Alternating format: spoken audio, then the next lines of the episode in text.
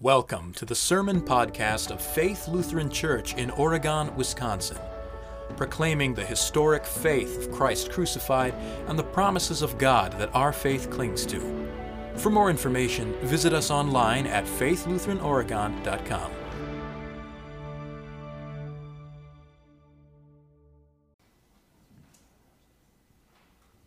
Last week for Cantate Sunday, Sing Worship Sunday, uh, we heard Jesus teach us that everything the Father has, He declares to us.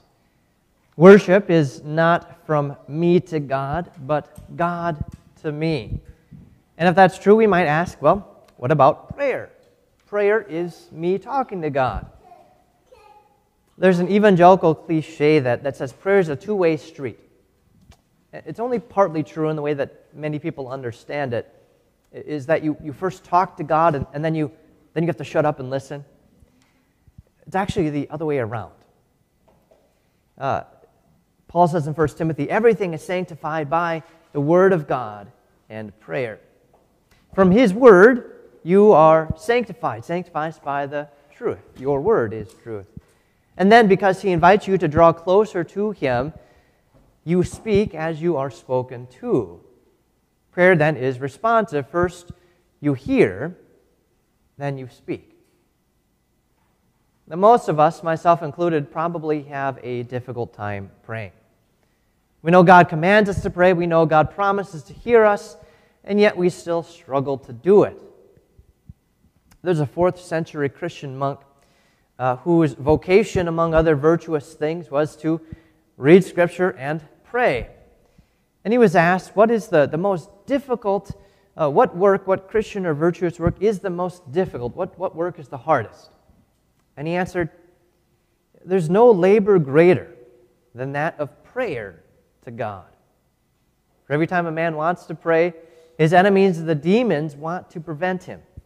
For they know that it is only by turning him from prayer that they can hinder his journey.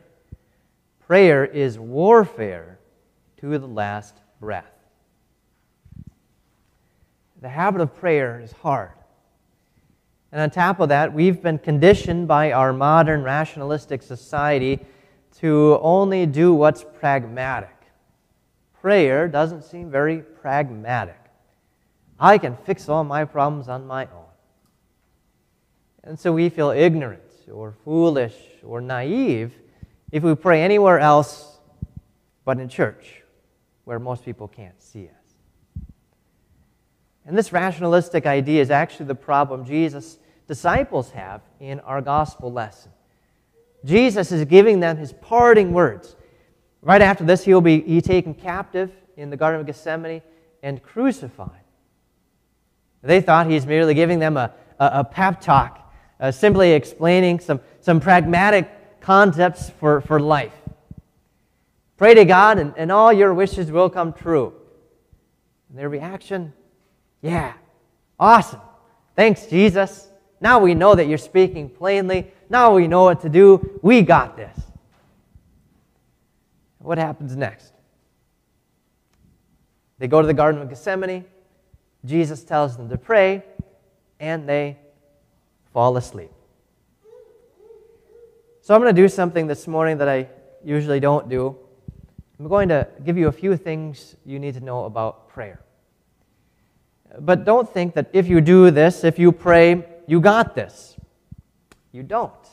You and I don't got anything. And that's the first thing you need to know about prayer.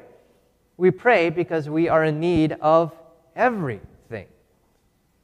Prayer is not for those rare times in life when things are too hard and we need a little bit of help, but for every moment. It's like speaking a language. But also, like speaking a language, prayer doesn't come naturally. Most people have the impression that Christians should, should automatically know how to pray. And so some people get really un- uncomfortable and, and, intimidated when in the presence of someone who actually is comfortable praying. You know, you, you give somebody the side eye if, you know, if, they, if they pray and they don't feel weird about it. So, so how do you do this? How do, you, how do you learn how to pray? How do you be comfortable praying? Harold Senkbeil, in uh, his book Care of Souls, uh, points out that the ancient Greeks had a word for exercise. ascesis. The Greeks were, of course, great believers in fitness of all sorts uh, moral fitness, physical fitness, intellectual fitness. That, uh, those three things for them was the peak. If you were fit morally, intellectually, and, and physically. and the Greek word for exercise, ascesis, well, that's where we get the term ascetic. Someone who prays a lot. So, the second thing to know about prayer is that prayer is like exercise. You observe and then you repeat. now, I'll admit that if there's one thing I'm better at than ascesis, it's excuses, making excuses. And I especially do that with exercise. Most often, our excuses for not praying, uh, just like our excuses for, for many other things, coming to church and so on, uh, tend to be pretty lame. You know, I'm, I'm too tired, too busy, got too many things going on. and Martin Luther once said that I have so many things to do today that I'm going to need three hours in prayer just to get it all done of course, how this looks in, in your daily life, the repetition part, the, the discipline of the exercise of prayer, well, just like exercise, it's going to look different from person to person uh, based on your personality and circumstance. A discipline or approach to prayer uh, may even look different at times in your life than, than at other times, just like exercise does. And if you want some more practical ways to go about prayer, let me know and I can, and I can help you. But like exercise, it all begins with observing.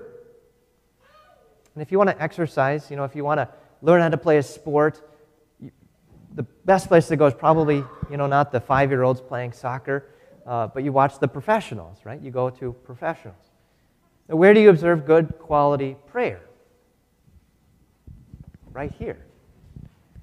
Notice that in our Rogate prayers this morning, we, we bounce back and forth between Scripture Usually those were from the Psalms, which are the prayer book of the Bible, right?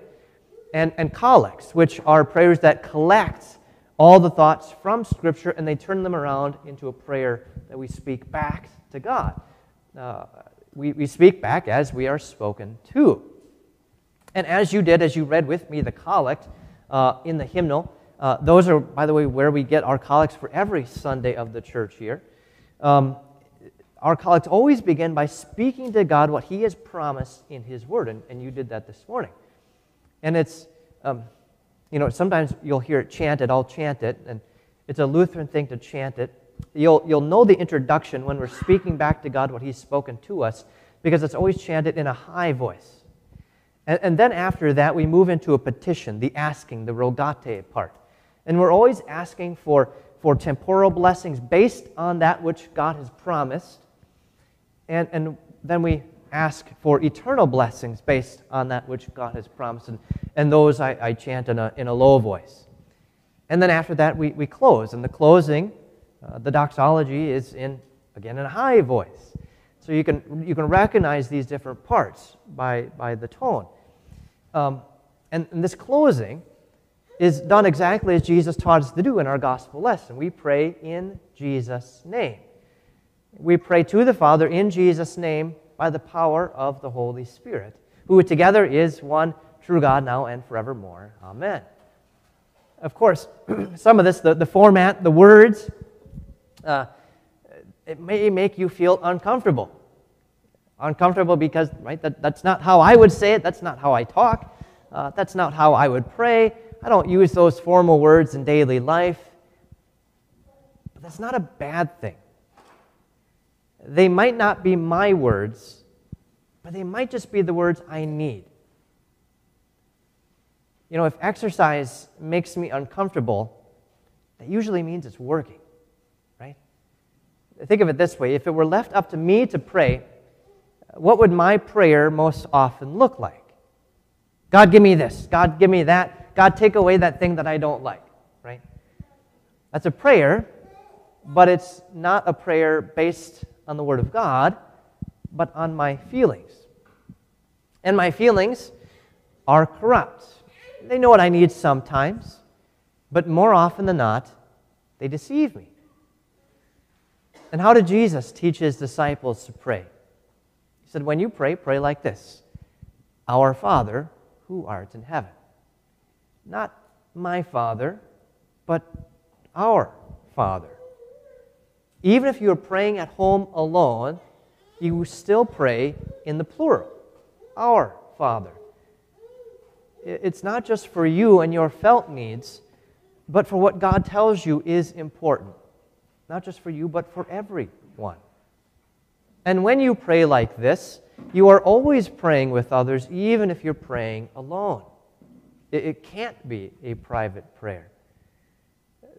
The more time a Christian spends away from the body of Christ, away from the congregation, away from church, the less their prayers look like this, though. And the more they enter into themselves and, and they block out the rest of the world and they block out God. They focus only on, on their felt needs. Uh, they begin to view the world and, and God in terms of how they feel.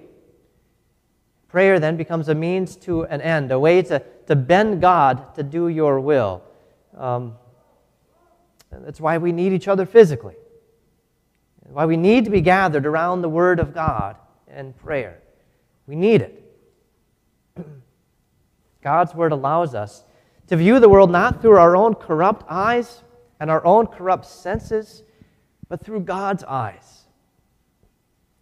How God views things. So here's the third thing to know about prayer prayer is not you bending God to do your will, not you forcing God to do what you want, but God inviting you to know and believe His will. Thy will be done. And He doesn't force you, He loves it into you. Through prayer formed by the Word of God, God draws you closer to a right and more holy understanding. In our gospel lesson, this is what Jesus is doing. He says, Whatever you ask the Father in my name, he will give you. For the Father himself loves you because you have loved me and have believed that I came from God. I came from the Father and have come into the world. now I'm going to leave the world and go to the Father. Even though he's going to leave them visibly, uh, nevertheless, he, he's drawing them closer. Even though he will not be with them visibly, he will be with them in ways that they can po- not, cannot possibly understand. And notice, too, that even if you pray alone at home, in the car, in the office, or wherever you are, the R in Our Father includes Jesus. Jesus is praying with you, and Jesus is praying for you. And this is wonderful, the most comforting thing to know about prayer. Because you and I face more things, we face more battles than what we see or what we feel. You know, if we are Christians, if you are a Christian, then you will be afflicted by the devil. Christians are tempted, like the, like the disciples, to, to believe that if we prayed, it should be pragmatic and, and something should happen, that our lives would automatically be better. But prayer is not just a convenient way to escape problems, it's our lifeline to God Himself when we come under fire. So, the final thing to know about prayer is that prayer, meditation, and spiritual warfare are a package deal. The devil tries to afflict us. You will face spiritual attacks. Prayer will be hard. However, Luther saw all these attacks as a blessing because nothing the devil do, can do is ever outside of the Lord's will. Luther called the devil the, the Lord's fool, who always inadvertently does what the Lord wants, who always does the Lord's will. So, armed with the Word of God and prayer, and with Jesus praying for you and with you, the worst thing the devil can do to you no matter what plague or affliction the devil hurls at you, the worst thing the devil can do to you is actually teach you to love and know God's will more. And teach you to love and know God's word more. the Word of God generates prayer. God tells us to pray because we are in great need. We constantly need to be exercised. The Word of God tells us what we need. And finally, with eyes opened to our needs, prayer connects us with God Himself, who gives us what we need. And He gives it to us in Jesus' name. And so we pray in Jesus' name. Amen. Glory be to the Father, and to the Son, and to the Holy Spirit, as it was in the beginning, is now, and ever shall be, forevermore. Amen.